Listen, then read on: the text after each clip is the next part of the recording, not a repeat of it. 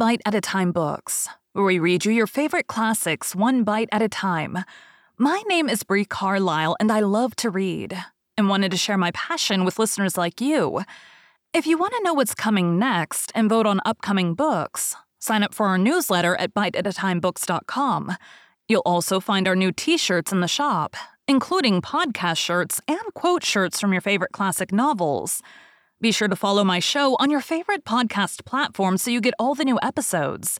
You can find most of our links in the show notes. But also, our website, biteatatimebooks.com, includes all of the links for our show, including to our Patreon to support the show, and YouTube, where we have special behind the narration of the episodes. We're part of the Bite at a Time Books Productions Network. If you'd also like to hear what inspired your favorite classic authors to write their novels, and what was going on in the world at the time, check out the Bite at a Time Books Behind the Story podcast, wherever you listen to podcasts. Please note, while we try to keep the text as close to the original as possible, some words have been changed to honor the marginalized communities who've identified the words as harmful, and to stay in alignment with Bite at a Time Books' brand values. Today we'll be continuing Anne of Green Gables by Lucy Maud Montgomery. Chapter 14 Anne's Confession. On the Monday evening before the picnic, Marilla came down from her room with a troubled face. Anne, she said to that small personage who was shelling peas by the spotless table and singing Nellie of the Hazel Dell with a vigor and expression that did credit to Diana's teaching. Did you see anything of my amethyst brooch? I thought I stuck it in my pincushion when I came home from church yesterday evening, but I can't find it anywhere. I. I saw it this afternoon when you were away at the Aid Society, said Anne, a little slowly. I was passing your door when I saw it on the cushion, so I went in to look at it. Did you touch it? said Marilla sternly. Yes, admitted Anne. I took it up and I pinned it on my breast just to see how it would look. You had no business to do anything of the sort. It's very wrong in a little girl to meddle. You shouldn't have gone into my room in the first place, and you shouldn't have touched a brooch that didn't belong to you in the second. Where did you put it? Oh, I put it back on the bureau. I hadn't it on a minute. Truly, I didn't mean to meddle, Marilla. I didn't think about its being wrong to go in and try on the brooch, but I see now that it was, and I'll never do it again. That's one good thing about me. I never do the same naughty thing twice. You didn't put it back, said Marilla. That brooch isn't anywhere on the bureau. You've taken it out or something, Anne. I did put it back, said Anne quickly. Pertly, Marilla thought. I don't just remember whether I stuck it on the pincushion or laid it in the china tray, but I'm perfectly certain I put it back. I'll go and have another look, said Marilla, determining to be just. If you put that brooch back, it's still there. If it isn't, I'll know you didn't, that's all.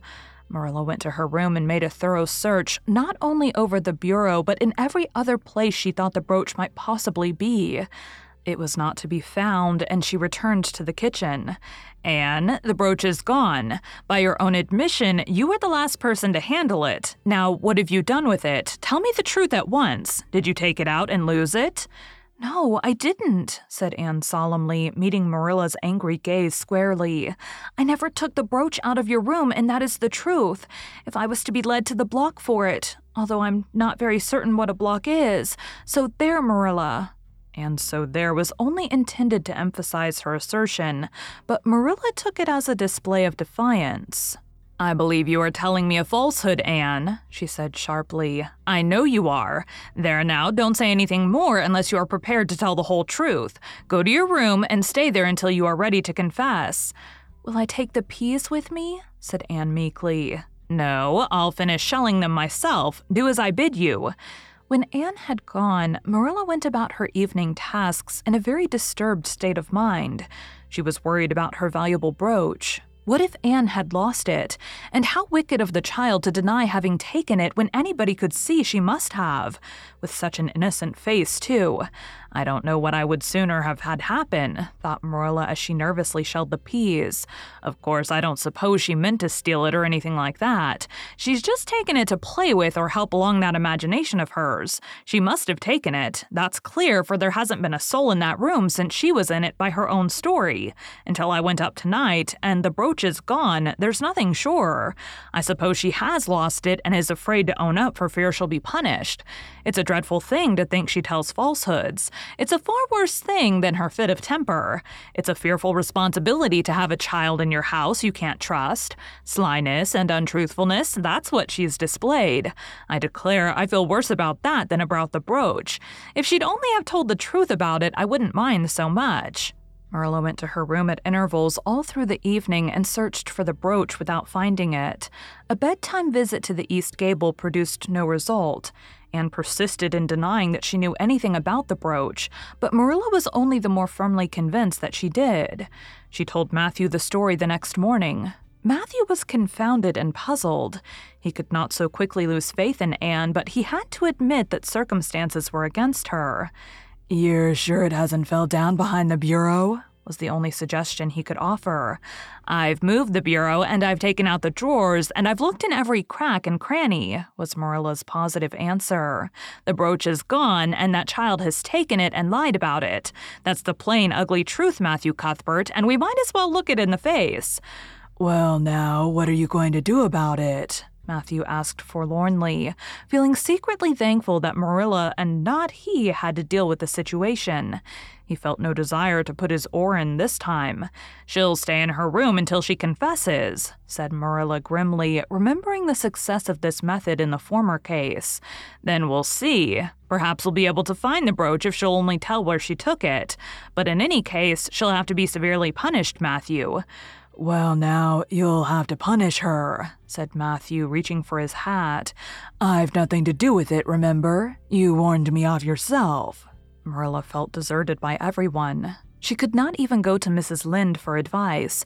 She went up to the east gable with a very serious face and left it with a face more serious still. Anne steadfastly refused to confess. She persisted in asserting that she had not taken the brooch. The child had evidently been crying, and Marilla felt a pang of pity which she sternly repressed. By night, she was, as she expressed it, beat out. You'll stay in this room until you confess, Anne. You can make up your mind to that, she said firmly. But the picnic is tomorrow, Marilla, cried Anne. You won't keep me from going to that, will you? You'll just let me out for the afternoon, won't you? Then I'll stay here as long as you like afterwards, cheerfully, but I must go to the picnic. You'll not go to picnics nor anywhere else until you've confessed, Anne. Oh, Marilla, gasped Anne. But Marilla had gone out and shut the door. Wednesday morning dawned as bright and fair as if expressly made to order for the picnic.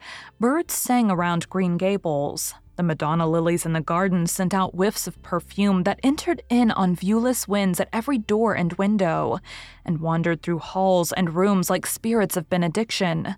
The birches in the hollow waved joyful hands as if watching for Anne's usual morning greeting from the east gable.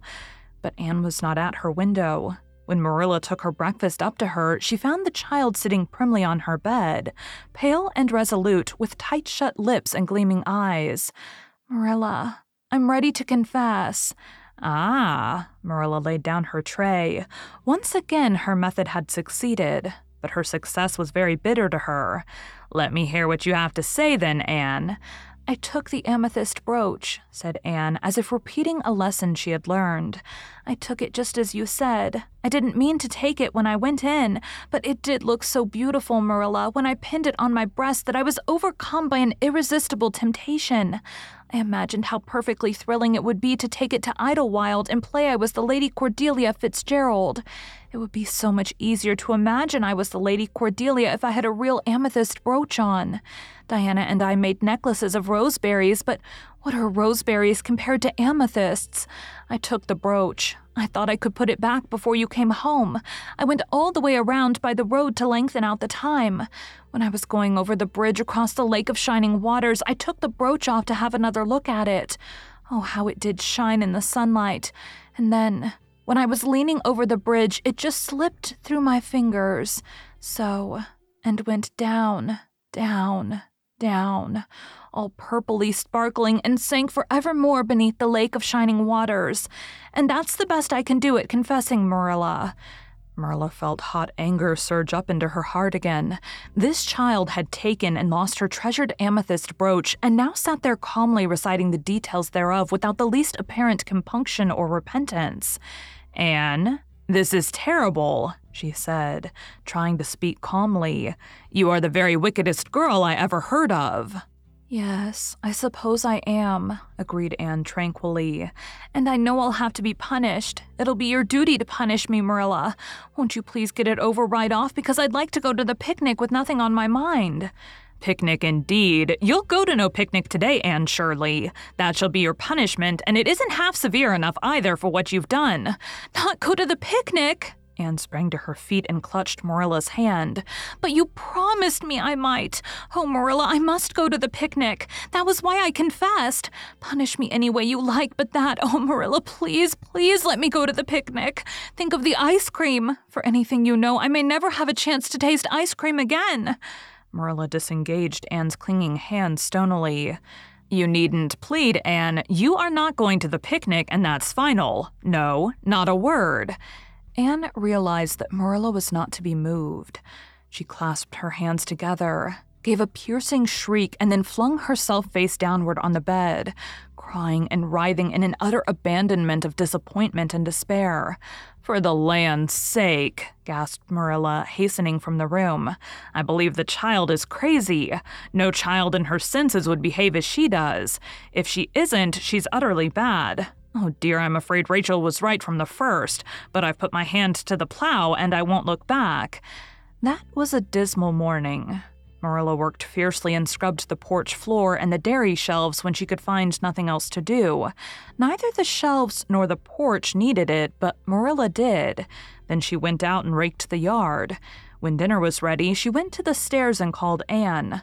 A tear stained face appeared, looking tragically over the banisters. Come down to your dinner, Anne. I don't want any dinner, Marilla, said Anne sobbingly. I couldn't eat anything. My heart is broken. You'll feel remorse of conscience someday, I expect, for breaking it, Marilla. But I forgive you. Remember when the time comes that I forgive you. But please don't ask me to eat anything, especially boiled pork and greens. Boiled pork and greens are so unromantic when one is in affliction. Exasperated, Marilla returned to the kitchen and poured out her tale of woe to Matthew, who, between his sense of justice and his unlawful sympathy with Anne, was a miserable man. Well, now, she shouldn't have taken the brooch, Marilla, or told stories about it, he admitted, mournfully surveying his plate of unromantic pork and greens as if he, like Anne, thought it a food unsuited to crises of feeling. But she's such a little thing, such an interesting little thing. Don't you think it's pretty rough not to let her go to the picnic when she's so set on it? Matthew Cuthbert, I'm amazed at you. I think I've let her off entirely too easy, and she doesn't appear to realize how wicked she's been at all. That's what worries me most. And if she'd really felt sorry, it wouldn't be so bad. And you don't seem to realize it neither. You're making excuses for her all the time to yourself, I can see that. Well, now, she's such a little thing, feebly reiterated Matthew. And there should be allowances made, Marilla. You know she's never had any bringing up. Well, she's having it now, retorted Marilla. The retort silenced Matthew if it did not convince him. That dinner was a very dismal meal. The only cheerful thing about it was Jerry Buote, the hired boy, and Marilla resented his cheerfulness as a personal insult.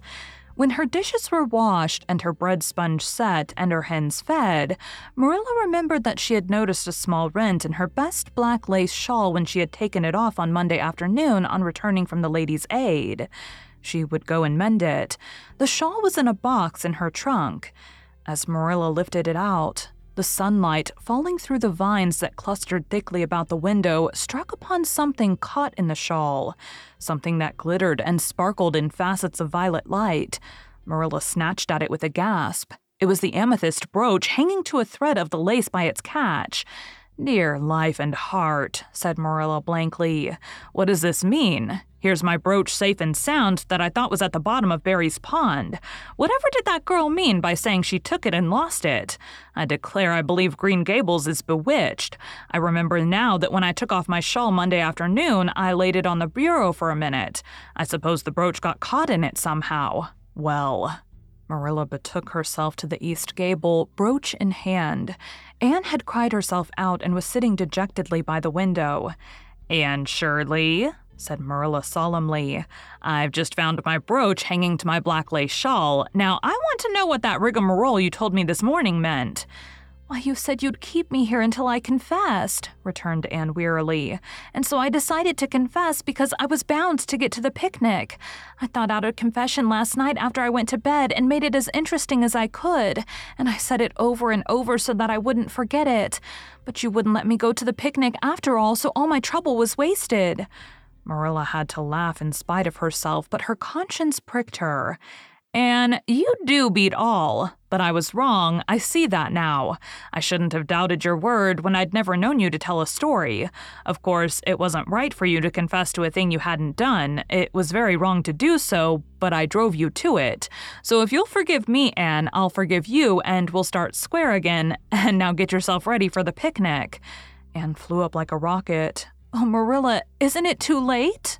No, it's only two o'clock. They won't be more than well gathered yet, and it'll be an hour before they have tea. Wash your face and comb your hair and put on your gingham. I'll fill a basket for you. There's plenty of stuff baked in the house, and I'll get Jerry to hitch up the sorrel and drive you down to the picnic ground. Oh, Marilla, exclaimed Anne, flying to the washstand. Five minutes ago, I was so miserable I was wishing I'd never been born, and now I wouldn't change places with an angel. That night, a thoroughly happy, completely tired out Anne returned to Green Gables in a state of beautification impossible to describe. Oh, Marilla, I've had a perfectly scrumptious time. Scrumptious is a new word I learned today. I heard Mary Alice Bell use it. Isn't it very expressive? Everything was lovely. We had a splendid tea, and then Mr. Harmon Andrews took us all for a row on the Lake of Shining Waters, six of us at a time. And Jane Andrews nearly fell overboard. She was leaning out to pick water lilies, and if Mr. Andrews hadn't caught her by her sash just in the nick of time, she'd fallen in and probably been drowned. I wish it had been me. It would have been such a romantic experience to have been nearly drowned. It would be such a thrilling tale to tell. And we had the ice cream. Words fail me to describe that ice cream, Marilla. I assure you it was sublime. That evening, Marilla told the whole story to Matthew over her stocking basket. I'm willing to own up that I made a mistake, she concluded candidly. But I've learned a lesson. I have to laugh when I think of Anne's confession, although I suppose I shouldn't, for it really was a falsehood. But it doesn't seem as bad as the other would have been, somehow, and anyhow, I'm responsible for it. That child is hard to understand in some respects, but I believe she'll turn out all right yet, and there's one thing certain no house will ever be dull that she's in. Thank you for joining Bite at a Time Books today, while we read a bite of one of your favorite classics. Again, my name is Bree Carlisle, and I hope you come back tomorrow for the next bite of Anne of Green Gables. Don't forget to sign up for our newsletter at biteatatimebooks.com and check out the shop. You can check out the show notes or our website, biteatatimebooks.com, for the rest of the links for our show. We'd love to hear from you on social media as well.